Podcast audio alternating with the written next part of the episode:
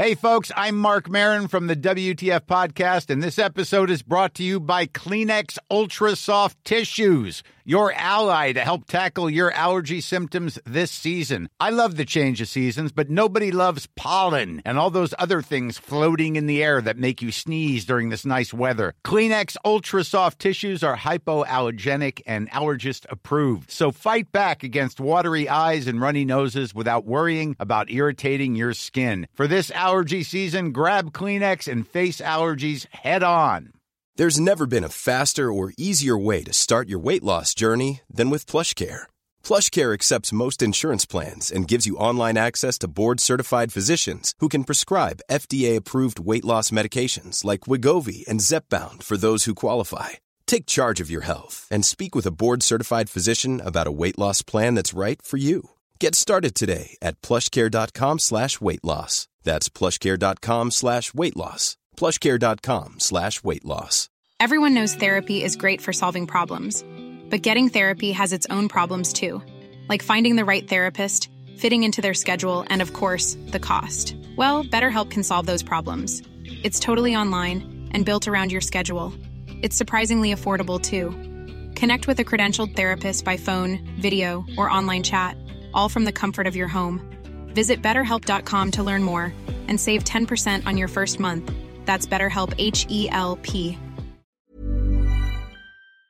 From the Apostrophe Podcast Network.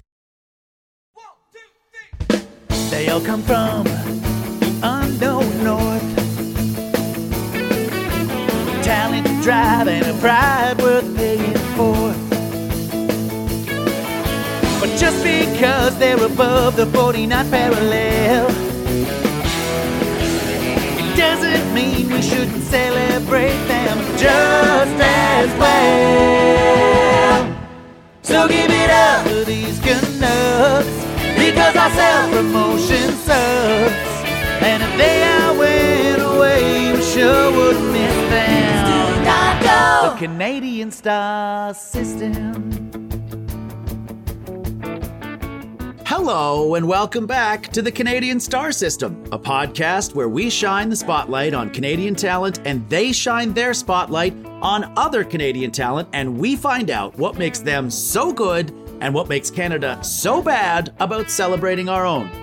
I'm your host, Steve Patterson, and while I may not have the voice of an angel, I did once do a commercial for Philadelphia cream cheese. So there's that. This is our 20th episode and final installment of season one. And while it would be disrespectful to all our other guests to say we've saved the best till last, we quite possibly have done just that with this episode. So sorry, previous guests. Speaking of the best, with me again is my producer and co host, and the best co host I've ever had on this show. And I mean that. Diana Francis. Hi, Diana. That is so sweet and so disrespectful to all the other co hosts you did not have. Yeah, well, I'm willing to. You're here now, so I'm willing to be nice to you. How's it going? Are you are you happy or sad that this is our last last talk for a little a little bit? Well, you know, I'm excited. Uh, I'm excited for what season two is going to bring, and I'm excited for a bit of a break, and I'm excited for the extra little treats that we're going to roll out in between season one and season two. So stay tuned for those, everybody. There will be extra little bonus bits. Oh, you see, and I didn't even know that. That way, that's what makes you the great producer, and me the clueless host. Let me just ask you this. Let's aim. We like to aim for the stars on this show, right? Or the Canadian stars, at least. Diana, I don't know if you've ever thought of this, but and I don't know that it that it will happen, but I, it might. Say you were inducted into Canada's Walk of Fame. Say that happened. Do you know what what your speech might be? A condensed Oh. version, please. Yeah, I think if I, Diana Francis, ever got inducted into Canada's Walk of Fame, my acceptance speech would be Thank you for this brilliant honor. I'm pretty sure you meant Diane Francis, writer of the Financial Post. Right. I'm pretty sure you've made a horrible mistake with this honor, but thank you regardless. Yeah, and you would take it, right? And Oh, then you yeah. would just push Diane Francis off the stage and run away with your little star. In fact, if she ever gets one before me, I just will go to the ceremony. And as soon as everybody leaves while the cement is still drying on the pavement, I'll just Yeah. Change a couple of vowels around. Yeah, and put And your and put your set. hand in it. Yeah. All right. Exactly. What about you? What would that. your acceptance speech be? I mean, I've I've only been thinking about it as in as long as I asked this question, but I think it would be something along the lines of a of, you know, after over 20 years of stand up and over 15 years hosting a comedy show on national radio, the only comedy show on national radio that's gone on that long, it's nice to be inducted for the the Canadian Star System podcast. Thank you very much. Because that's, I think that's what'll be the chance to get in. You know what? That was a, a, fun little exercise. But guess what? Do we have a guest today that has been inducted into the Canadian Walk of Fame recently? Don't maybe ruin it. God, you know damn well our first guest today is going into Canada's Walk of Fame very soon for real. She will be inducted this December and will have her name immortalized among the Canadian greats, and she deserves it a fearless singer and performer who instills her inspirational messages in her music. She has been named one of the top 25 Canadian singers ever and is known is known and dubbed as Canada's Queen of R&B Soul. She's written for and performed alongside some of the biggest musical acts in the world, but it's when her own voice comes out that people take notice including when she championed a book on Canada Reads and became an important, outspoken ally for Indigenous rights. In addition to being a singer and songwriter, she's also a producer, entrepreneur, and tireless ambassador and activist. She will be forever part of Canada's Walk of Fame, and despite what you may have heard, she will not be your seven day fool. She's Jully Black. Yay! Jully Black. I will be your eight day fool. Maybe.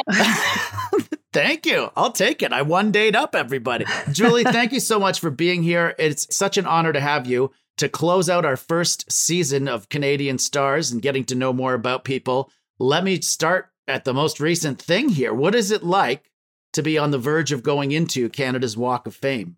I, it still hasn't really sunk in. I'm like, okay, so am I gonna go and maybe uh, go get a Starbucks latte every so often and sit on the star and just, you know, me some tea? It feels good, of course. I really I give up to my parents. It's, it's really about their sacrifice. I think about them coming to Canada in 1968. I wasn't even born yet, and now their legacy and their, you know, all of their lineage it'll be forever in uh, cemented in pun intended.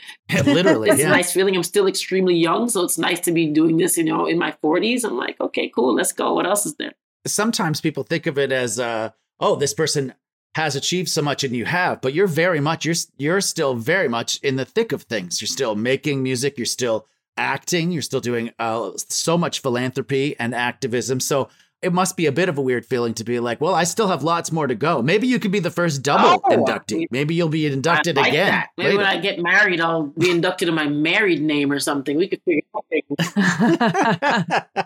I can't believe I'm speaking with someone that has been named one of the top 25 Canadian singers ever and dubbed Canada's Queen of R&B Soul. You are officially Canadian music royalty. Does that get to your head? Because if any one person called me the king of anything, even if it was uh, Donaires or Ida, I would be, I would, I would have a badge. I would wear that all the time. what, what is it like to be the queen of R and B? For the longest, I I suffered from imposter syndrome. I didn't believe it. I didn't know. I don't know who dubbed me that. You gave me that name.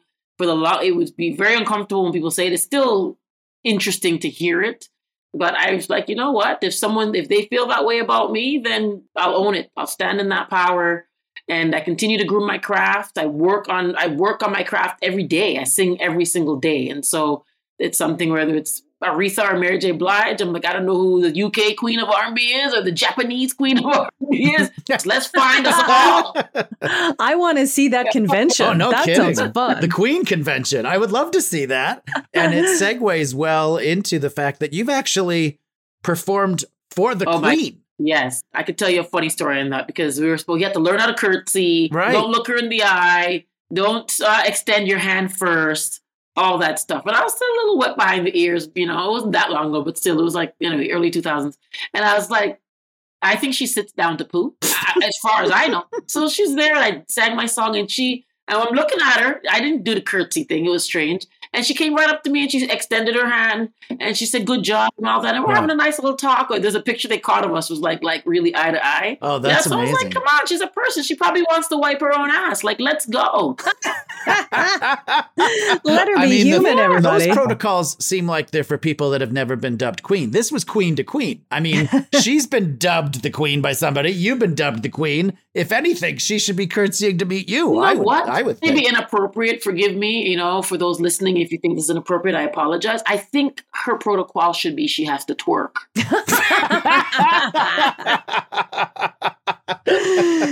I don't know if I can get past that visual for the rest of this interview. I hope some fans out there can draw something up for us because I would love to see that that video. Uh, how did that come about, Jully, performing for the Queen? I really don't know. I was literally there's some things that you know my mom used to say if you stay ready you don't have to get ready and she's like what's for you won't miss you like all these kind of parables and I was asked I was in you know it's often to, on a serious note I, I tend I say to my mentees I mentor a lot of different people and I was like what are they saying about you when you're not in the room you could be in a room and they'll say you're the Mhm. queen and love your show and this but when you're not in the room that's what matters most. And whatever happened, I wasn't in that room when they made that decision, but I made an impression on somebody who made that decision. So I would- I would say that's what it was. It's great advice, actually. Where was the performance? Was it in Canada? Was it in England? It was in Canada, else? like some strange, nondescript tent down by Lakeshore. Like you walked into this thing, and it was like, "Ooh," like Cirque du Soleil. It's like you would not think. You would think that they were like slaughtering pig, like, and then you walk in, and it's a whole royal thing. It was like you would. It was unbelievable how they how they converted this space. I was like, wow. Were you suspicious at first? Were you like, "Oh man, this isn't the real Queen"? Now that the, I, the Queen's not in a tent down by the water. This is, this is not This is a true. bootleg. This is like the wax figure queen. This is going to be Scott Thompson from Kids in the Hall playing the Queen. It'll be delightful. Right? Listen, I've got to talk. We talked very briefly about this, but we know that you performed with a number of incredible artists. Black Eyed Peas, you toured with for quite some time, and you've got lots of different performers listed that you performed with and/or written for, such as Destiny's Child. But I want to talk very quickly the personal connection we have, which I had to remind you of. We performed together but separate for the Giller Prize Awards in Canada. And you came on and blew the doors off a room which I thought was asleep. And I'd been entertaining them all night. And you came up and in four minutes had those who could uh, dance, dance, dancing. How important is it as a performer to come in? I mean, I don't think everyone can do it, but you come in with an energy that immediately says you're either, it doesn't even give the option to be you're either with it or you're not. It's infectious. And I've seen in comedy sometimes people can come on too strong. It frightens the crowd. They don't know what's happening. The comedian is laughing, but no one else is. It's a terrible feeling. But you you don't have that gear, I don't think, in your performance. You hit the stage from the first note, it's on until the last note, it's infectious. How important is that and and how can performers maybe develop it? Mm. Uh, it's extremely important. For me, I started singing in church. Mhm. For those performers who have had some sort of experience singing with a choir or some sort of ensemble, you realize that it's kind of like it's kind of your playground. It's like the audience, the audience is there, yes, but if I if I have fun, then they're gonna have fun, and that's just hands down. It's it's it's a transfer of energy. Uh, does I don't care if it's the bar staff. I'm giving all of my energy every time. And so, but realizing that I'm there to serve. And so if you go to a restaurant and your waiter, your server is awesome, you're going to give a nice tip. You're going to give good energy. Mm. So that's the same thing with my talent with singing. I'm going to go and I'm going to serve. I'm going to look around and make some eye contact. And don't be the one caught yawning though, because I will call you out. But at the end of the day, it feels so good to know that I say I, I compare it to my guitar player. My guitar player picks up his guitar and he tunes it. And I think everybody is human beings. You don't have to be a musician. You can go into a room and based on your energy, you could tune the room. So what was that? Don't, you don't bring up whatever your last conversation was, your grocery list. This no, it's it's a reset. You step over, you step into that room, you have an opportunity to tune the room. My mom used to say the same electricity you could use to boil an egg is the same electricity they use to kill a man. It's the same thing. Wow. I'm sorry. That took a real turn from tune the room, and I was writing it down, and now I think my wife's going to try to kill me with an egg. That's what I'm left to come away from this. It's with. energy. That is intense, and it feels like it was it was instilled. We're talking about you know you're the I read in my research. and Correct me if I'm wrong. You're the youngest of nine Yep. children. Youngest of nine. Youngest My goodness. hmm And you're the only one of your siblings born in Canada. Is that true? Your your They mom called me came foreign baby. Foreign baby was. Yeah. So, what was it like? This is the experience that I have. I was born in Ontario. My other four brothers were born in Quebec. I don't think it compares to being the youngest of nine and having a mom bring the family over from Jamaica, and you are the one that's born in Canada. Did you feel like a bit of an outsider in your own family? I think they felt like the outsider. I think all of the seven others because my parents now they're in this country with the land of opportunity. You know, there's like I had. This is gonna sound very spoiled, but like I had ice cream with my name on it.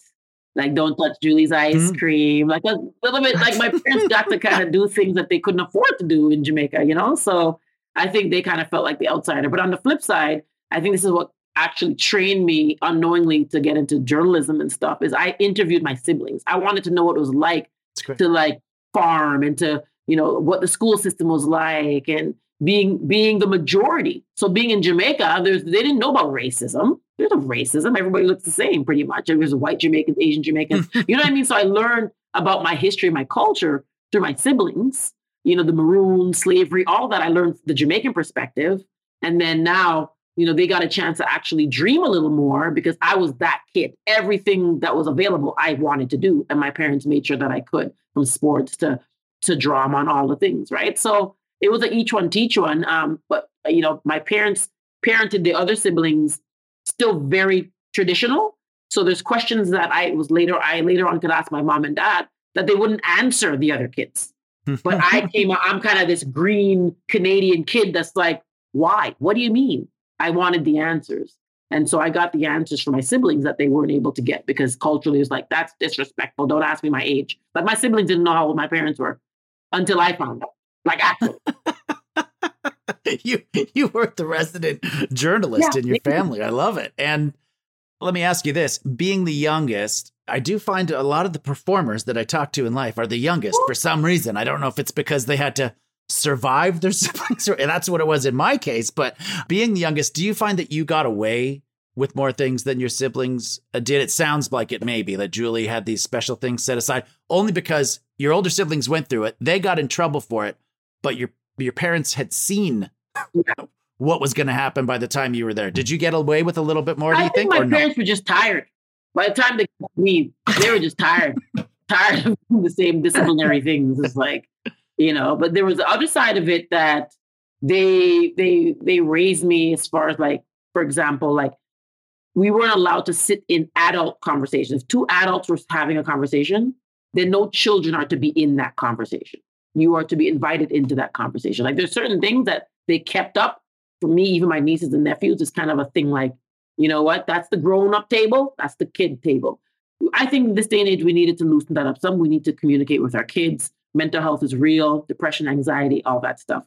Right. So, um, but there were some things that I got away with. But I also, I excelled a lot. I excelled in school. I excelled in athletics. I excelled in like my academics was like through the roof because it was cool for me to get 90s. Like my siblings did too, but they didn't be like, look at my report card because they're probably afraid actually. So there's a different system in how they raised me versus like how they raised my my my siblings. But everybody, to your point about being the youngest and like the one that's you know coming into talent or whatever, everybody poured into Jully. My siblings are 20 years older than me. We're not like close oh. anymore. Oh Yeah. wow. So yeah, so my oldest sister is 21 years older than me. So it's like I had many parents. Wow. It's like, you know, so there was like, okay, I kind of became that project of the family. So like, okay, let's make sure Jully's in extracurricular activities. I have friends that have that, you know, got into trouble, got went to jail, got stabbed, shot, killed, like all the things, like true story. Wow. Got pregnant young, grade eight, grade nine. So they were like, oh, hell no. They put this like a hedge of protection around Jully Hmm. so that I wouldn't be defined by, you know, my my environment outside the house. Now, here's something that I did not know, and it came across in my research that you have a degree in law enforcement from Seneca College. I do. Jully, where's that coming from? And why? This isn't something that I know. You could be. You could be doing a concert and arresting anyone that doesn't have a good time. Do you realize the cross promo that you could have going here? What do you feel like? How does that piece fit in to the Jully Black puzzle? A law enforcement mm. Degree? It, it fits in quite a bit actually, because law is law. So when I get my contracts, for example, I understand the language like out the gate. But I Right, got into right. law enforcement. I was interested because a lot of my friends were getting racially profiled and um, not knowing their rights and responsibilities. And so that's why I was like, you know what, I'm going to take law enforcement. I love the criminal code. I just it was just really interesting, and I find it. I, again, when I mentor people, say, you know, what's that thing that's going to interest you that you do for no money, or that you you'll it keeps you up at night. It wakes you up in the morning, and keeps you up at night. And it was it was law. Like I really enjoyed law a lot, and so I did really really well. And you know, that, that kind of became a little bit of a shit disturber because they had some old curriculum. They had this videotape, like uh, talking about the Jane Finch community and people were bricklayers and things. I was like, okay, I get it. It's okay to be a bricklayer, but that's not everybody. That was such a general piece. So I went to my dean. I was like, they need to get this out of the curriculum. Like, what do I, what could I do? So I started a petition and had everybody sign it, thousands of signatures, and they did remove it, but I lost valedictorian. And he said, you know, you won't be the valedictorian. I said, okay, whatever, I don't care. So that was the thing. That was 1998. So it wasn't like Black Lives Matter time where I had the support. I had my one dean that supported me, but he knew that Wow. the rest of the faculty wasn't. They weren't about it. They weren't woke, and they wanted. They took that award from me.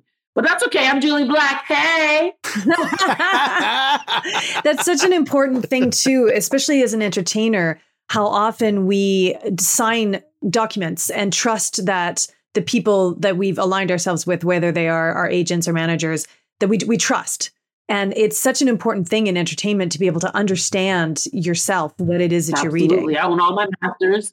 When I signed to Universal back in 2003, they offered me like a big advance or ownership. And I took ownership. I took ownership and I own my masters. And every time I license my music, it comes to me. And it's been that way since 2002. That's amazing because so few. I mean, there was that whole thing just recently with Taylor Swift, right, where she re-recorded all of her masters so that she could get Mhm. ownership of the contents for for licensing That's right. purposes. That's right. Let's talk about that a bit because, uh, again, going back, there was some controversy over your debut album, and this is right up the line of what we talk about on this on this podcast: is Canadian entertainment and the different challenges Mhm. of it. Uh, you're obviously more well equipped than many because you have a law background, as as what we're talking about here. But was there a, an issue with your debut album being released that the that the actual record label was sold to another record label and it delayed the release of your actually canceled the release of your first album and and that's when you became this Mhm. entrepreneur that we're talking about and you became your own label could you just Yep. talk about that a One little hundred bit percent. So I signed to my dream label, MCA Records. That's Patti LaBelle, Gladys Knight, Mary J. Blige, The Roots, like all these artists that I totally love and adore, and uh, you know. And so I got signed in, in LA, and Geffen, Geffen Records, David Geffen acquired MCA Records, and that debut album basically got put on the shelf. The cool thing is, my A and R at the time, Artist and Repertoire, that's what that stands for, Clyde Lieberman. When I did my deal, he said, Do you want a recording fund or do you want a recording budget? He said, If you get a recording fund, then whatever you don't use goes back to you. I said, Ah, okay. So then he's like, Do you want a car service or do you want a rental car with, you know, Google Mhm. Maps? Uh, do you want to stay at the Ritz Carlton? Do you want to stay at the Doubletree? And I told my Jewish dad, no, he was my Jewish dad. Like he really taught me about all this, about my choices, and that this is this money being spent, it's your money. Like, do you want to be tapped out? Right. And so so when they when they sold, um, they acquired the, the the record label and my album with it, there was a stipulation in my contract that said if I could get every producer to waive their back end, so you pay the producer half up front, like say it's ten thousand, you give them five thousand, then they're supposed to get five thousand upon release. Well, this album wasn't going to come out anymore. So if I could get them to waive the back end by a certain time, literally on the clock, it was like 9 p.m. or whatever. It was sorry, 6 p.m. Eastern, then all that money goes back to you. I said, oh snap. I went on a mm. mission. I called every producer, every studio, email, like by myself. Like by myself. I had just fired my manager at the time. So literally I'm doing this with like my cousin. And they all said yes. But what I promised them is when I get another deal, because I will, you're the first producers that I'll come back to. And it was a group called the Soul Diggaz. They're the ones that I wrote Destiny's Child with. Um, I know right and they were the first group to say, you know what? Yup, you got you got our commitment. Fast forward to This Is Me. I was able to have these songs and own the masters. And so we were able to kind of expedite recording that debut album. So that's the story. Wow. That's fascinating. And in, it sounds simple with the way you say it to stick up for yourself, but it's not easy in the moment, is it? Because you just want, there's so many artists that just want representation, they just want distribution, and they will sign anything. And this is at the outset of your career. So for you to have the foresight to do that, I think is uh, this is one of the reasons that we're talking about you going into Canada's Walk of Fame. It's the whole picture of show business. It's not just the show. I just I do want to follow up. At any point in the dealings with these producers, did you get your mom to call and go, uh, you know, I can kill you with an egg or whatever that uh, that first thing was? Well, she didn't do that, but I will say my first deal, which people don't know this, I'm writing a book, so it'll be in that. But I got signed to Sony when I was 14 years old out of New York, Epic, and we had no money for a lawyer or anything. Signed to a management deal. My mom called them and she said, I have a cutlass in, which is a machete, I have a cutlass in my backyard. And if you do anything to my daughter, I'll chop you up. And that's how she ne- negotiated my first deal. True story. uh, you know, we've talked to so many artists, and it's it, their moms are so such an important driving force of their career and not being taken advantage of or or just calling people. You know, we we think that there's these levels to go through to, to talk to a person, and moms are like, "Well, he's right there. Let's just go talk to him or her yeah. now." And uh, moms moms Mom know what's knows. going on. Let's jump ahead to activism a little bit. We've got a few minutes left, and then we're going to bring on your your uh, guest that you kindly brought with you today. Your I wouldn't say your life course took a turn. I think it was already on the way, but it took a public turn a little bit when you appeared on Canada Reads you were a champion for the book The Marrow Thieves by Cherie Dimaline. You had an exchange with Jeannie Becker that went viral, and you became a very active ally and champion for Indigenous rights. And when Jeannie said something, and I won't do the whole exchange, you you just you shot back, take it to the altar. That became a hashtag and a movement that people rallied behind. And you know, I know in speaking with you and talking to you that you've always had these causes, but was that moment for you a seminal moment where where you said, "I'm going to help take this cause on because I know it's just as important as the other causes that I'm currently working working for." Yeah, that was um, four months to the day my mom passed away, March 29th. Oh okay, so there was some there was a lot of significance in the journey to that day on television even saying yes to Canada Reads in the in, as a part of my the the journey to healing my grief, right? So I knew I was like, okay, I'm going to take this on. The wound is fresh, but I, I need to be learning about. I just went into education mode. So what people don't know is that book was handed to me and not I wasn't given the opportunity to choose the book. And I'm very, very, I'm a woman of faith. Okay. I believe in God. I follow the principles of Jesus. And so at the time, I didn't even get angry. I'm like, okay, the other mem- contestants or whatever, they were able to read two or three chapters and say, these books resonate, good to go. This is where some hmm. people don't realize there's like, where there's like sprinkles of like unconscious bias and, you know, racial stuff. Right. So the black girl got the indigenous book. Let's just flat out put it out there. Okay. But I didn't look at it like that. I was like, okay, cool. This is this, I let's rep. I'm I'm asking for allies as a black woman. This is my opportunity to be an ally. And so when that moment happened, and Jeannie Becker I've known for years, you know, especially in the industry, respect what she's done for the industry. But that morning, I remember have feeling the ground under my feet, literally saying, Jully, be where your feet are. In other words, be present. And I said that out loud to myself, walking in, the whole thing with the Pope not, indigenous, not um, issuing an apology to Indigenous Canadians, like that was on CBC News. I'm walking in. So all of these, I'm giving you this visual to let you know how I journeyed, what I saw, and then that moment happened on live te- on live television, where I was present enough to respond. I didn't react. I heard it. It landed. If you watch the clip, I look back at my best friend, the only other black woman in the whole studio. She was behind the camera. People don't realize that body turn was actually me looking at my friend. And then I turned. Did anybody hear me say Jeannie Becker? So I posed the question. Still, like taking the steps to be like, this doesn't have to be drama. And then I turn back around. But why are you attacking me? So, you know, and the rest is history. So I'm so happy that I allowed myself to be present out the gate. And that's a lesson I've taken for the rest of my life. You can respond. When you can respond, you're going to have the, the education, the wisdom, the poise.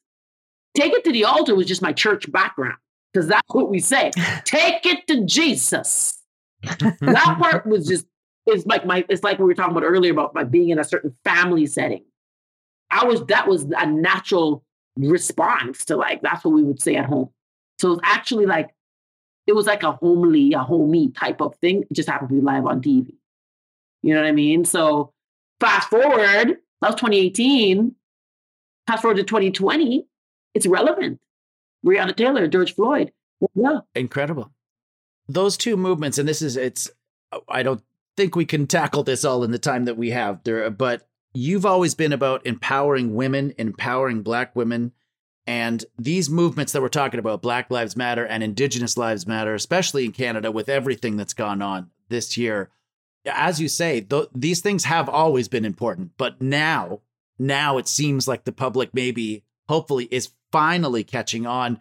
What encouraging signs do you see right now in Canada in terms of the causes that you've been championing this, this for so long? Or do you do, do you see enough positives? I don't know. I don't. I don't. I don't. I didn't mean to load that question. Are there positives? There's glimmers. Like you know, I could appreciate how Yeah.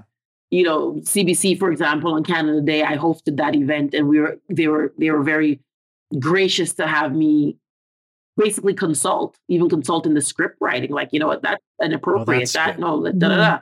You know what I will say, and I'm going to say this in love is, you know, the term BIPOC, for example, you know, Black, Indigenous people of color, we have moved from the B to the I without completely serving and rectifying the B. B. So Canada jumps, we've jumped from B to the I. B isn't really isn't a conversation anymore. We're on the I. And then the POC, some of the POC don't really consider themselves a part of the BIPOC because the opportunities are there for South Asian, Asian, etc. Right? So that's that's where I sit. So there's glimmers, but in a way, it's been a it's been a band-aid effect because the next news item came on board. And now it's like, okay, well, let's deal with indigenous rights as black people sit and ally, yeah, but we're still sitting with our own Right. trauma and things that need to be rectified. I do think it's a it's a time of reckoning for for Canada that more people are aware of now that Canadians aren't as Perfect. proud of their heritage. Well, they're def- yeah, they're definitely not perfect, and they're not as proud of their heritage because they're finally acknowledging. And I say there, I'm I'm part of it. I'm I haven't done it enough, but I uh, find that interesting that you that you say that they've moved. And I think you're right. You know, we've we've latched on to this Indigenous Lives Matter, which is an important cause, but we've got a we've got a lot of things going on that you are addressing simultaneously, and you've got a great chance now to bring so many others on board with everything that you're doing. So thank you for all of that you're doing, Jully, and congratulations again on the Canada's Walk of Fame. That's got to be an incredible honor. And I I do always wonder when they put the they put it on the sidewalk there. You know, I wish they would put the stars high so you can look at. Them. I think it's weird when you when you walk over a walk of. I think it should be a wall a wall of fame. It's almost like a grave of fame. eh? It's like a grave. yeah, it should be like yeah, and you should get to decorate it however you want it, right? It shouldn't be them designing the star. I It think I should should pick my own little site wherever, wherever, wherever I want. Be- yeah, it's wherever you want it. That's right. my piece of slab. I think you should get more than one location. It's wherever you want. There's It's 10 places. And you should get a bunch to carry around That's with you and just throw around. Olympic medal. I will talk to them. We'll be right back after the break.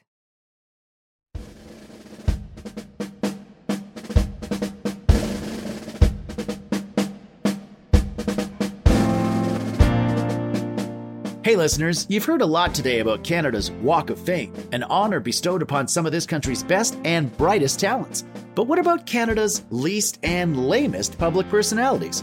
Don't they deserve a little recognition too? They sure do, Steve, which is why we've created Canada's Run of Shame, celebrating the very worst of Canada's talents. That's right. On Canada's Walk of Fame, you'll walk across the names of stars we're all proud of, like Jully Black or Keanu Reeves, But on the Canadian run of shame, you'll jog as fast as you can over the names of those Canadians who barely deserve the bottom of your boots.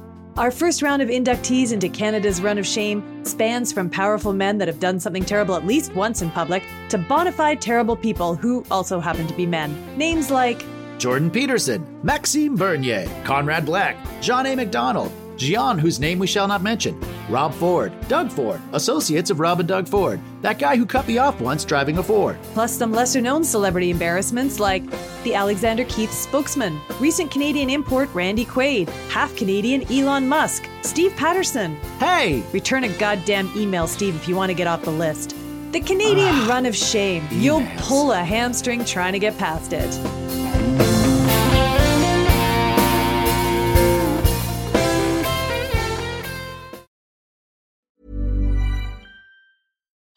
Knows therapy is great for solving problems, but getting therapy has its own problems too, like finding the right therapist, fitting into their schedule, and of course, the cost. Well, BetterHelp can solve those problems. It's totally online and built around your schedule. It's surprisingly affordable too. Connect with a credentialed therapist by phone, video, or online chat, all from the comfort of your home. Visit betterhelp.com to learn more and save 10% on your first month. That's BetterHelp H E L P. I'm Sandra, and I'm just the professional your small business was looking for. But you didn't hire me because you didn't use LinkedIn jobs. LinkedIn has professionals you can't find anywhere else, including those who aren't actively looking for a new job but might be open to the perfect role, like me.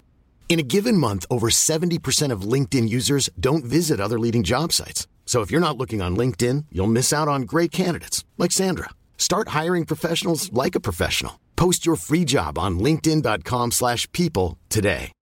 Millions of people have lost weight with personalized plans from Noom, like Evan, who can't stand salads and still lost 50 pounds. Salads, generally, for most people, are the easy button, right? For me, that wasn't an option. I never really was a salad guy. That's just not who I am. But Noom worked for me. Get your personalized plan today at Noom.com. Real Noom user compensated to provide their story. In four weeks, the typical Noom user can expect to lose one to two pounds per week. Individual results may vary. Planning for your next trip? Elevate your travel style with Quince. Quince has all the jet setting essentials you'll want for your next getaway, like European linen, premium luggage options, buttery soft Italian leather bags, and so much more. And is all priced at 50 to 80% less than similar brands. Plus, Quince only works with factories that use safe and ethical manufacturing practices.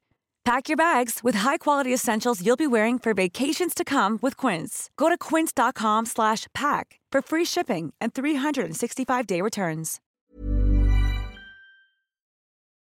And now back to the Canadian star system. All right, we're going to do a little thing before we bring on the guest that you brought with us now called Quick Questions. Quick questions. Ooh. And these are just real quick off the top of your head if you can. And then we will get on to the guests that you've kindly brought with you today. So, of all your fellow inductees to the Walk of Fame this year, which includes Keanu Reeves, Damian Warner, the decathlete, the late Salome Bey is going in, Romeo Dallaire, the senator, which would you most like to sit down and have dinner with and talk to? Salome Bey. Hands down. I thought Hands. I sort of thought so. That is the correct answer. I watched Keanu's uh, uh, little video, and I I think that's the right Mhm. answer. of all your roles that you that you play and continue to play, singer, actor, activist, host, which would you like to focus the most time on moving forward now? Actor. Actor. Okay. Interesting. So there's been a little shift. Yeah, even though I do have a brand new album coming out, shameless plug, called um, Three Rocks and a Slingshot. It's coming out next year. Um, actually, I love that. yeah, isn't that a good title? Three Rocks and a Slingshot. I love that title. But I mean, sometimes you could you can combine the singing and acting, Oh, right? absolutely. You've done that before. I've done that Musical with theater. Carolina so- Change, yeah. But acting, acting is just it's a thing. I don't like auditioning. I don't like self tapes. I don't. I get anxiety, major anxiety, and stressed out about it. But when you when you're in it Yeah. and you're telling those stories of somebody else, it's great. Well said. And I don't think you should have to. You're Jully Black. Okay. Uh, this is interesting because you've written for a lot of other artists, and I imagine that's a challenge when you can sing the songs yourself and sing that the heck out of them. To write music for other artists has got to be a bit of a challenge and a different muscle to use. What advice would you have out there for Canadians uh, artists who are are singers, songwriters, and who might want to venture into the business of writing for other artists? Oh, my well, my strategy has always been I write it for myself. So if it feels good to me, Right. then no different than an outfit like this. I might wear a large shirt. It's the same outfit, but you just wear medium or wear small or extra large, right? So it's got to be that. It's got to feel that good to you, and it'll feel that great to somebody else. An interesting way to put it. And thanks for giving all the size options for ah! me. I would, in fact, be a large. Thanks, Jully. Last two questions are fill in the blank, and then we'll bring in your other guest. The Canadian star system is shit. right to the point. Right to the point. I love it. Everyone else has just tried to explain it, and that's there's There's no no explanation system. necessary. No star system. I know, but Ju- Jully, that's why we're doing this whole thing. We're, we're trying to do it ourselves. We're trying to be the spark. Yeah. Being next door to the United States is like Being next door to the United States, I, I don't know how graphic we could go. You can go as graphic as you like. It's like having a tampon stuck inside of you. Wasn't expecting that graphic, but I like it. Too close. Too close. Yeah, and possibly toxic. Well done, Jully Black. Well done. You made Diana actually almost do a spit take without anything in her mouth. She never seen her laugh that hard and had been trying to do it for 20 episodes. Jully Black, you are a national treasure and international treasure, and thank you so much for doing this. Please. After I talk about a tampon being stuck, I'm a national treasure. Yeah. Well, you say it like it is, right? Could you please introduce us to who you brought with you today? Oh my goodness.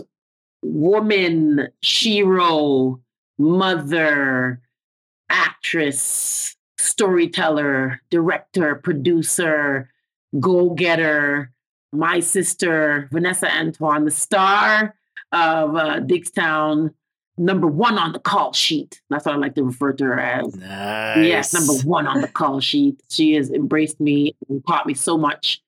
Um, in so much in so little time. I love her so much. She's here today because she's the bomb. Hello. Well done, Vinessa Hello, Antoine. Vinessa. Hello, Vinessa. Hello. It's so nice to see you in person. Well, not in person, but on, on screen, but so relaxed because I've been down in Diggstown wormhole.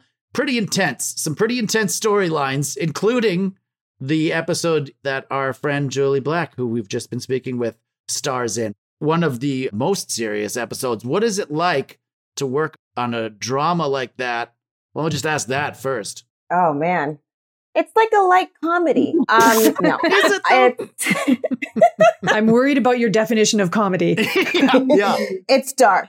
It is It is dark. a challenge. It is intense. It is all of the things that you would expect to be when you're dealing with, you know, social injustice and all of the real issues that are happening right in front of us. But, you know, it's at an, a level that is, that feels more intense because, of course, in television and film, you are repeating and doing everything over and over Yes. and over and over. And so it layers in your body in a different way. You know, trauma sort of, your body doesn't really know the difference between trauma that you are experiencing on a camera for a role Right. versus real trauma. Real trauma. Your body still deals with it as trauma. So, you know, for many months, um, I tend to spend a lot of my time exercising that, that out of me, you know, but it is an intense set.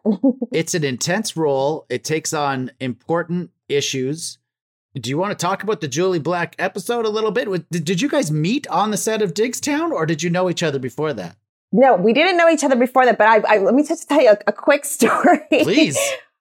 So season one of Diggstown back in 2018, I was like, you know, sort of fresh to the, you know, being on a show like this and wanting to promote it. And I think that I sort of, I sent out a whole bunch of, you know, messages and DMs and things on social media to black Canadian prominent women. Like I wanted to sort of have that support of like, Hey, have you seen this show? You know, I'm starring in it. It stars a black woman. It's the first, you know, that Canada's ever seen. Would you like do a shout out or a tweet or something in support? And I, and I tell you, I sent to everyone that you can think of that would be a black Canadian female star. Jully Black is the only person that supported, retweeted. I think you put it on your stories and you didn't even know me and you put it out there. And I was like, I was like already a fan before and I was like, my mouth was dropped. I was like, Jully Black just put this on her stories. what is going on? And so now fast forward to 2021 and she's now working with me on set in the first episode of season three. And I was just like, wow. So the first time we met was actually in a situation kind of like this. We did a Zoom. Okay. And uh, we worked on we worked on a lot of things. we we talked a lot about the role. We talked a lot about this process. She is a queen. She she, she laughs that you know she's like I don't describe myself as that, but she is. She has this energy. Oh, Jully, you're not supposed to be listening.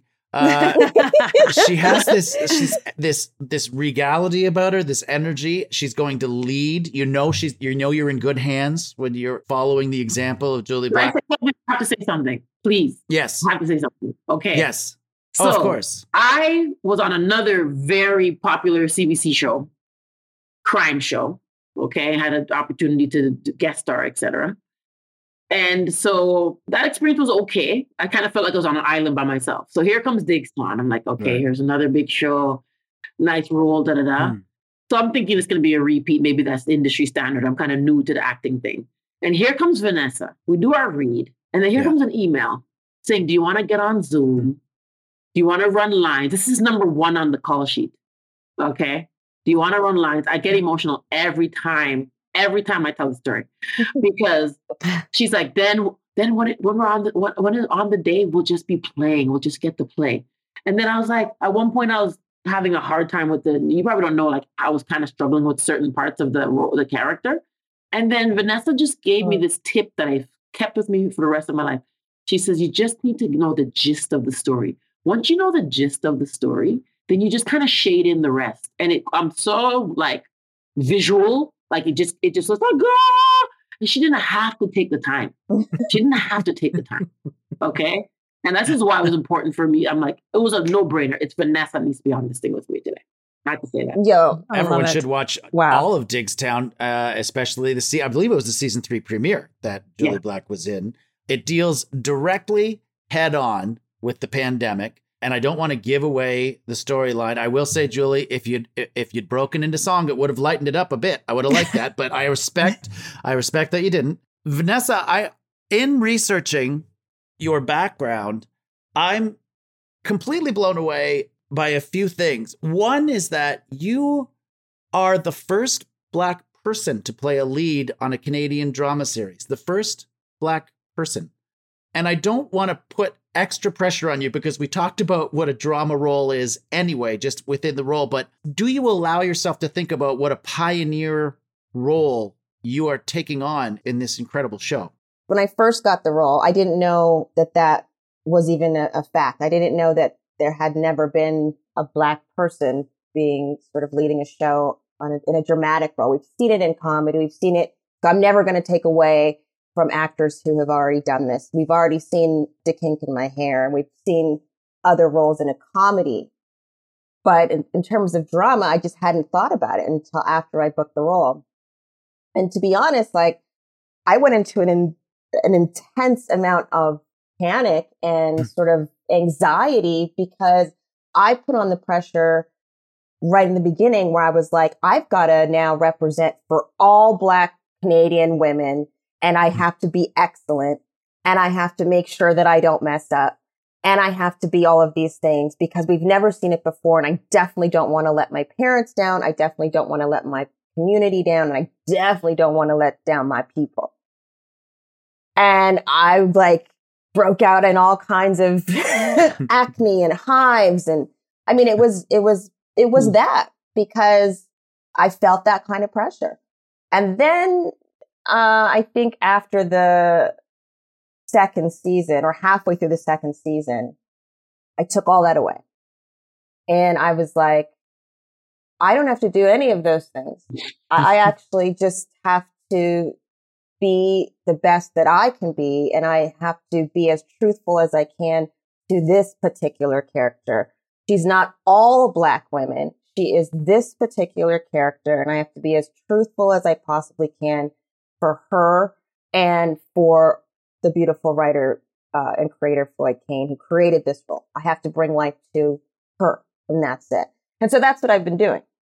It's an Try. amazing show, and it, Jully's doing everything she can to not make sound, but make support for you. So, for those who can't see, she just snapped silently, which I've never seen before. I've never seen Jully Black do anything silently, but she wanted she wanted to hear you, but she was so supportive. So, uh, thank you for that. I felt the energy. I felt the energy.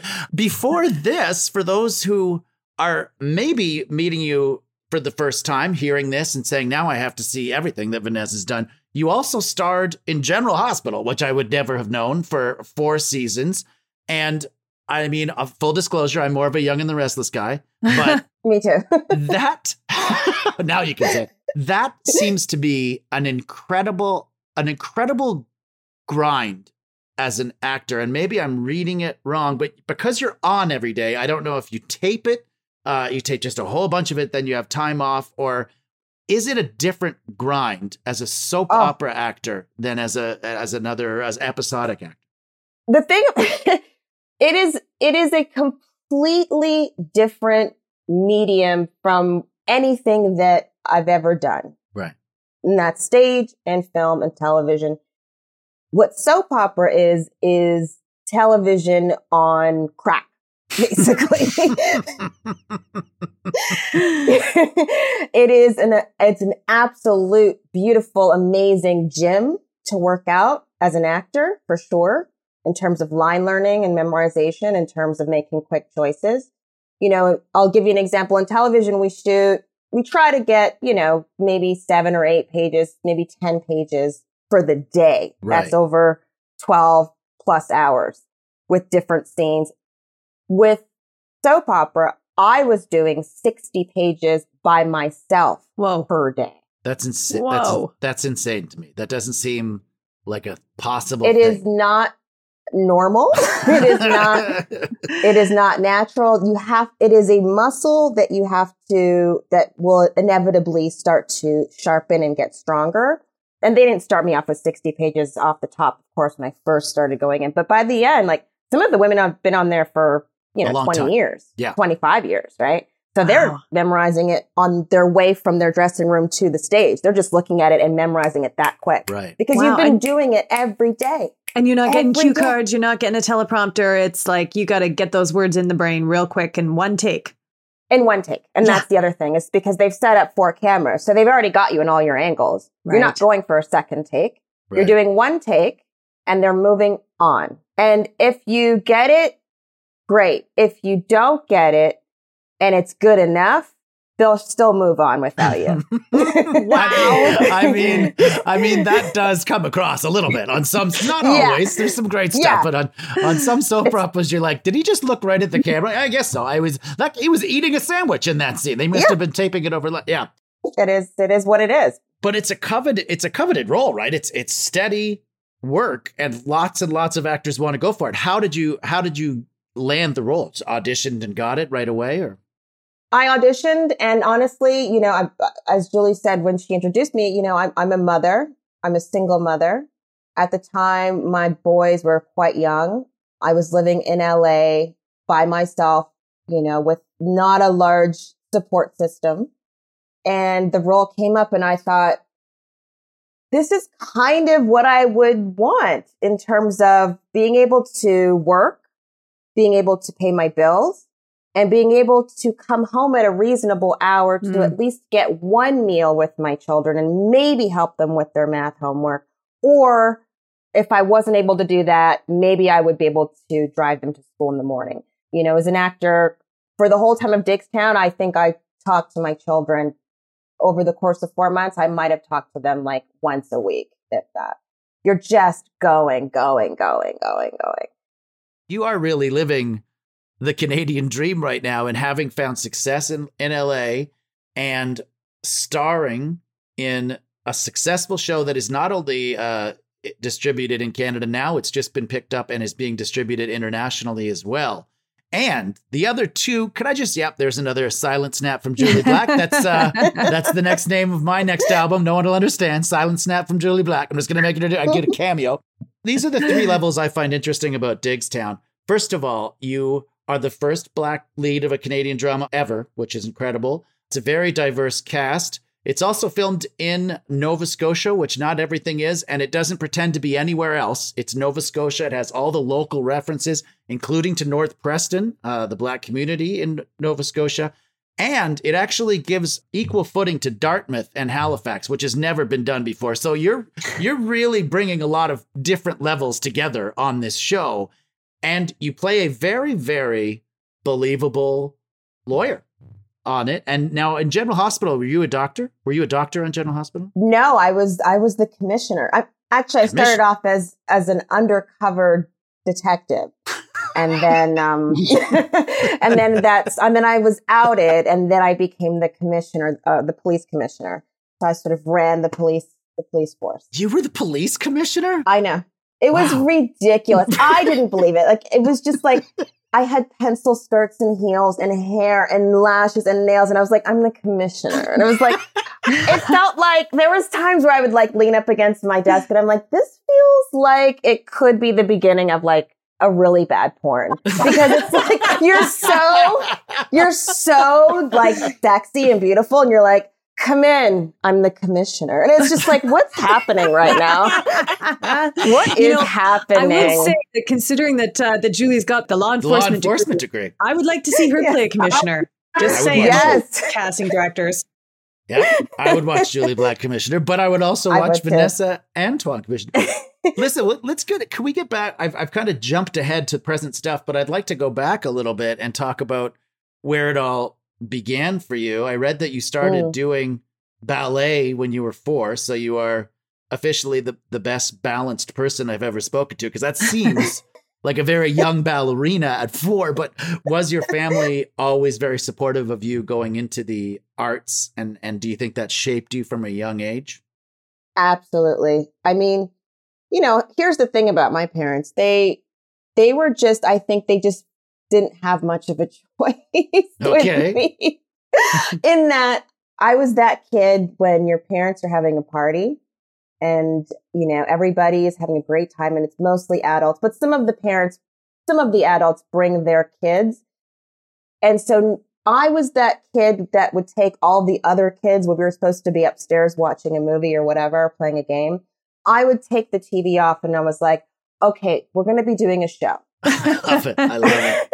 I'm going to be doing the choreography. You're going to start. This is the thing. We are now rehearsing a full show and I would be that child while everybody's having a great time downstairs at the party or the dinner party. I'm now stopping everything. I'm coming down. I'm clapping hands. I'm like, guys, the show's going to start. And everybody'd be like, oh God, here she goes again.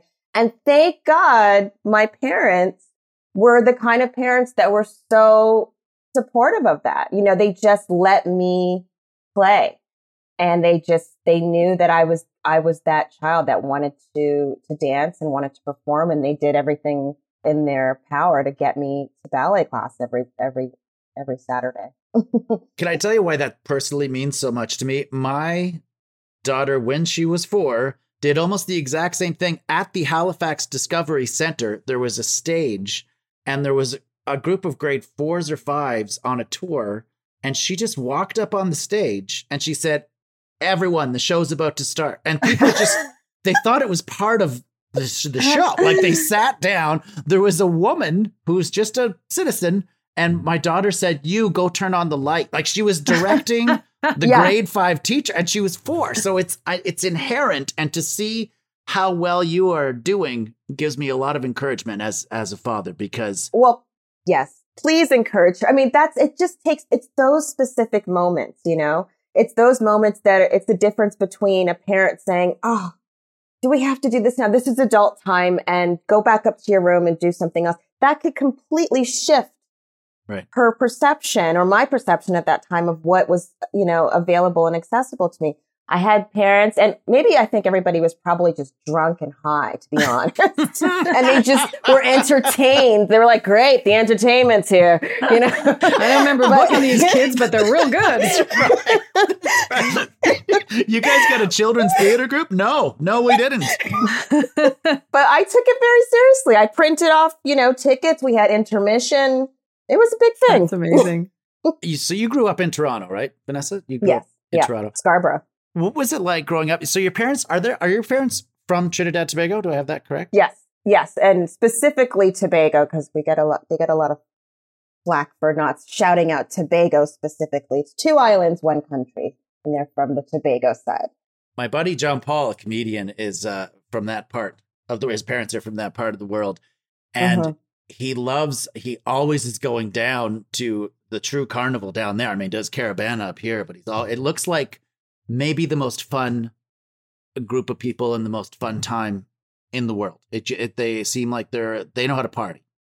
Oh yeah, I mean, I'm hoping that's where I'm going in February Right. after the holidays, if if things open up and things look good, COVID wise. But that's the place to be to go and let loose and dance and meet some amazing people, and everybody is just ready for fun. And I think we're ready for fun. I think we're ready for fun, and I, I, they look like they're covered in paint a lot. John Paul and his wife. They seem to be uh, just there's vibrant colors of paint. I don't know. Anyway, I, he's I've never gone. I would like to. That might have Um, been J'ouvert. that's Oh, J'ouvert. is that a different thing? Now, and did I read this correctly that your father actually helped work on costumes for Caribana as well? Did I? Oh yeah. Well, I mean, he definitely. My dad used to make costumes in in Trinidad and Tobago and help in that way. And oh, then okay. When I was young, I played mass in in, in Toronto. You know, in Kiddies Carnival from the time I was able to probably walk or you know stand. So he's very he's very creative in that way. I mean, he's he's a photographer. He's he's an artist. He's definitely the artistic side of the family. And what's what's your mom? What's your mom's? My name? mom is a full on accountant. I love it. I love that. That is the perfect. it's the perfect symmetry. Because honestly, if there's two super creative people, I mean, it's going to be fun, but you might not pay the bills. You know what I'm saying? It totally makes sense when you're talking about producing the shows as a kid. When you said, I printed tickets, I clocked that and I went, that's very Yes. fiscally responsible to charge the adults Printed for the tickets. show they know they were going to watch. A hundred percent. I I made them pay. I think it was twenty five cents, and I taped the little. I matched the ticket to their seat, and I had ushers walk them to their seat. They had. It was serious. It was serious business. That's amazing. I wanted to ask you, Vinessa. It was sort of coincidence this morning. I opened up my Facebook feed, and a friend of mine had posted the article that you wrote for the Actor magazine that Mm, came out yes. today. And um, as somebody who's you know aspires in my in my career to become a showrunner, it was such an interesting look. eh, for for those who haven't read the article, you talk about early in your career being filled with anxiety and frustration when you show up on set and other people were doing your hair and makeup and not Hmm. having the right tools or the right products to Yeah. style a black woman's hair and makeup. And Mhm. I so appreciate it. And I'm, I'm sure it's completely different having a black showrunner with Diggstown.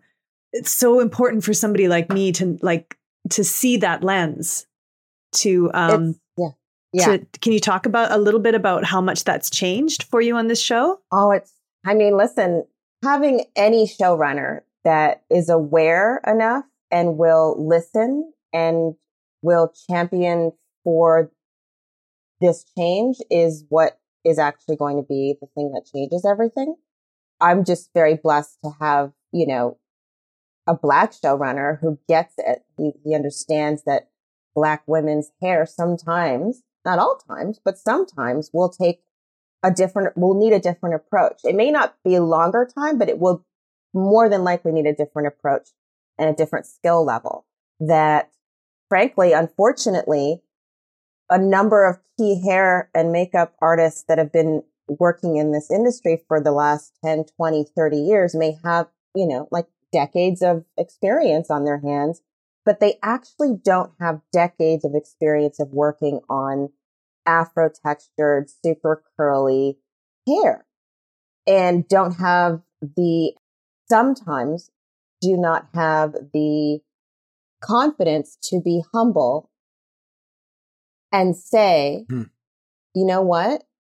I've been working in this business for 30 years. I've done every star in the book. I've done big movies. I've done all these things. You know what? The one thing I really haven't gotten a chance to really dig in and learn is how to properly do afro textured hair. So let me go learn Mm-hmm.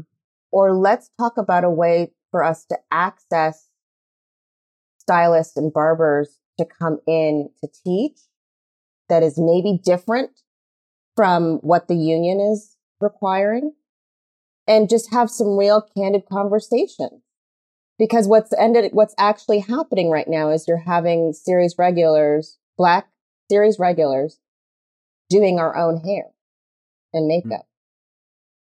And that's sort of a double standard. Mm-hmm. Absolutely. so we'll see. We'll see if that changes. Yeah, thank you so much for writing that article because I think that that'll really that will will really help shift perspectives and like you're saying just be humble about the things you, you don't know and it's okay to no matter how long you've been doing something in this industry it's okay to go out and get more experience. I think it's great advice, and it's also it's obviously an unprecedented show. With you as the lead, it's an unprecedented show right out of the gate. Right? We've talked about Yeah. that. It's also an, just an unprecedented show in the casting, as far as I'm concerned, and the taking on of your, your character. For those who haven't seen it, I hope everyone goes and sees it because I, I had the chance to binge it. it's great. Mm-hmm. It takes on the the a lot of the law the law takes place in the legal aid mm-hmm. office. It's not a glitzy law office that we're talking about. It's not high profile corporate law. This isn't suits. This is a very different kind of law going on, but a, but an important kind of law taking on the topics that don't always get covered in television dramas about law. So I hope that everyone does check it out. And also, it is a quite a showcase for Nova Scotia. What do you think of it out there in Nova Scotia? People are starting to oh. flock to it. To be honest, in Canada, a lot of Torontonians relocating out there. I know. I when I when I first went out there, I was like, "Wow, why why aren't more shows being shot here?" I think they had a you know something happened, obviously with the tax issue that happened. But Nova Yes. Scotia used to be the place where everybody was shooting. Quite beautiful, to say the least. And I lived in Vancouver for many years, and I thought nothing could rival Vancouver. but Hmm. my God, uh, the summertime in Nova Scotia is like a it's just a dreamy, dreamy escape. The water. It is a great three days. It is a great three Oh. days. Nova Scotia summer. It goes from Tuesday to Thursday, and it is fantastic. Listen, it could start hailing in the morning, but by the afternoon it's sunny, and cleared then in the nighttime it's it's snowing again. But either way, you're getting all of the things. Um, it's beautiful there, and um, yeah, I, I love shooting. I love. I feel like that there's just some good people. Maritimers are just good people.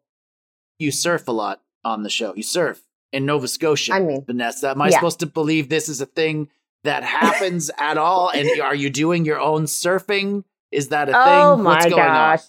Well, listen, Nova Scotia has a huge surf community. I am not a good surfer by any means. I have an amazing surf double who we scoured the land for because, you know, uh, we, I don't think that there were many black surfer, Canadian surfers um, that were at the level that we needed. um, so we scoured the, the land and we found a beautiful, amazing, kick-ass surfer by the name of Chelsea. She's, she, she's just awesome. So I surfed a bit in California before I booked this role, just because that's the thing to do when you live in California. Sure. Is like, I'm going to go surf. But uh, I was nowhere near skill level of what was needed to um, to actually get a camera on me. So the show. Well, I wondered the way you run towards the water, though. It's like maybe it is her. Maybe it's her. I can do a mean run towards uh, a camera for sure. I can I can really just get that face going. I can kind of kind of fake it, but when you know you see Marcy ripping it, that's not me. Uh, we've we've torn down the shroud and showed the wizard behind the curtain. I'm sorry, everyone. Just enjoy Diggstown. Just enjoy all the elements of it. My last question for you today, and I don't know if Diana has another one. My last one is how proud are your parents of you? Because you have done an an amazing thing. You have had this unprecedented role in a very important show that just seems to be getting more and more popular. You've done the Canadian dream. You've gone to LA, you've found success. You were in a soap opera and you got out. That's the real thing here. Um, That's the real success. how proud are your parents of you?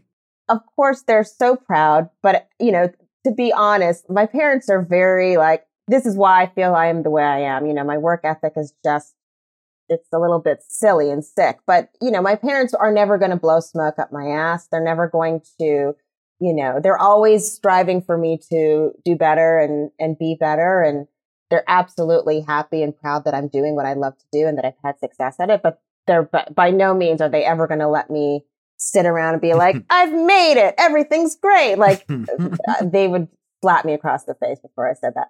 Um, so I'm, you know, I'm my parents' daughter for sure. I just, we just work hard and we're always striving to keep getting better and better and do more and do more and do more. Such a great attitude. I can see why you are get you are getting these roles. You've earned them, Vinessa, and I can't wait to see more and more from you. And I can't wait to invite you to a party and have you put on uh, a show. Just uh, oh. take all the children. My children will be happy to be in it. And uh, listen, if you've got if you've got any old like 1990s sequence like jazz dance costumes from like your daughter's rehearsal yeah. recitals, I'm gonna choreograph the mess out of that. That's gonna be so good. Preferably red like okay. red sequence, I can kill that. I'll kill that. I love it, and I will find them if I don't have them. uh, Jully Black, you have so much going on. You've got to, I guess, prioritize to tell what people about. What, what what do you want people to know that's coming up next for Coming up next for me is uh, my induction from Canada's Walk of Fame, which I'm so excited about. Yep. A brand new album that is uh, 10 years in the making. I took some pause when I cared for my mom before she passed away. It's called Three Rocks and a Slingshot and I'm writing a book. I'm writing a book, a memoir, and uh, some other things. But most importantly, living instead of existing. That's what's oh coming my up. goodness, what a great answer, Vinessa. What about that? Are you doing those things too? What's coming up next uh, for you? Oh, I wish I was doing half of those things. What's coming up next for me is I'm about to direct my first short film. Oh, great. And take that on. So I've been doing a lot of writing, and that's kind of what's coming down the pipeline for me. Watch for Vinessa Antoine's directorial debut. Watch for Jully Black. And most importantly, everyone, keep living, not just existing. Ladies, thank you so much for being part of the Canadian star system and for setting an example for other Canadian artists. Thank you. Thank you. The Canadian Star System is produced by Diana Francis and Steve Patterson in association with the Apostrophe Podcast Network.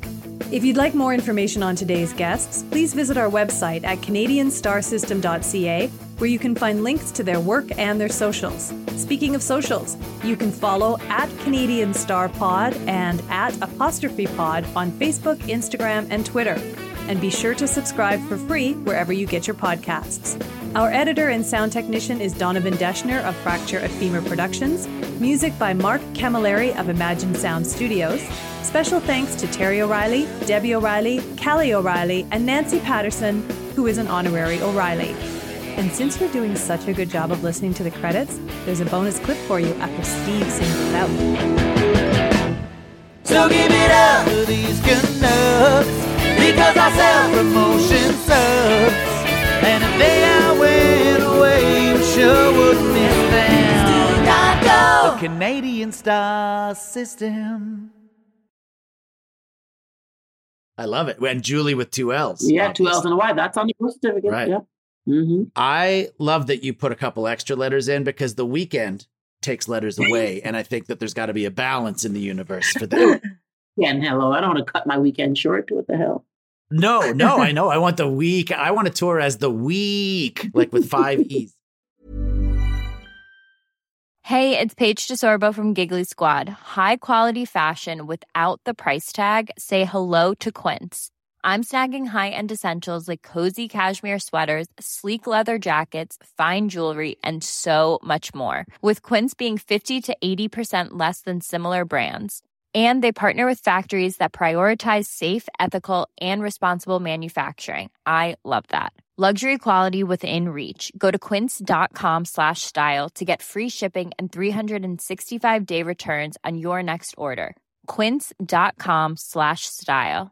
Even when we're on a budget, we still deserve nice things. Quince is a place to scoop up stunning high end goods for 50 to 80% less than similar brands. They have buttery soft cashmere sweaters starting at $50, luxurious Italian leather bags, and so much more. Plus, Quince only works with factories that use safe, ethical, and responsible manufacturing. Get the high-end goods you'll love without the high price tag with Quince. Go to quince.com/style for free shipping and 365-day returns. Imagine the softest sheets you've ever felt. Now imagine them getting even softer over time. That's what you'll feel with Boll and Branch's organic cotton sheets. In a recent customer survey, 96% replied that Boll and Branch sheets get softer with every wash. Start getting your best night's sleep in these sheets that get softer and softer for years to come. Try their sheets with a 30-night guarantee. Plus, get 15% off your first order at bollandbranch.com. Code BUTTERY. Exclusions apply. See site for details.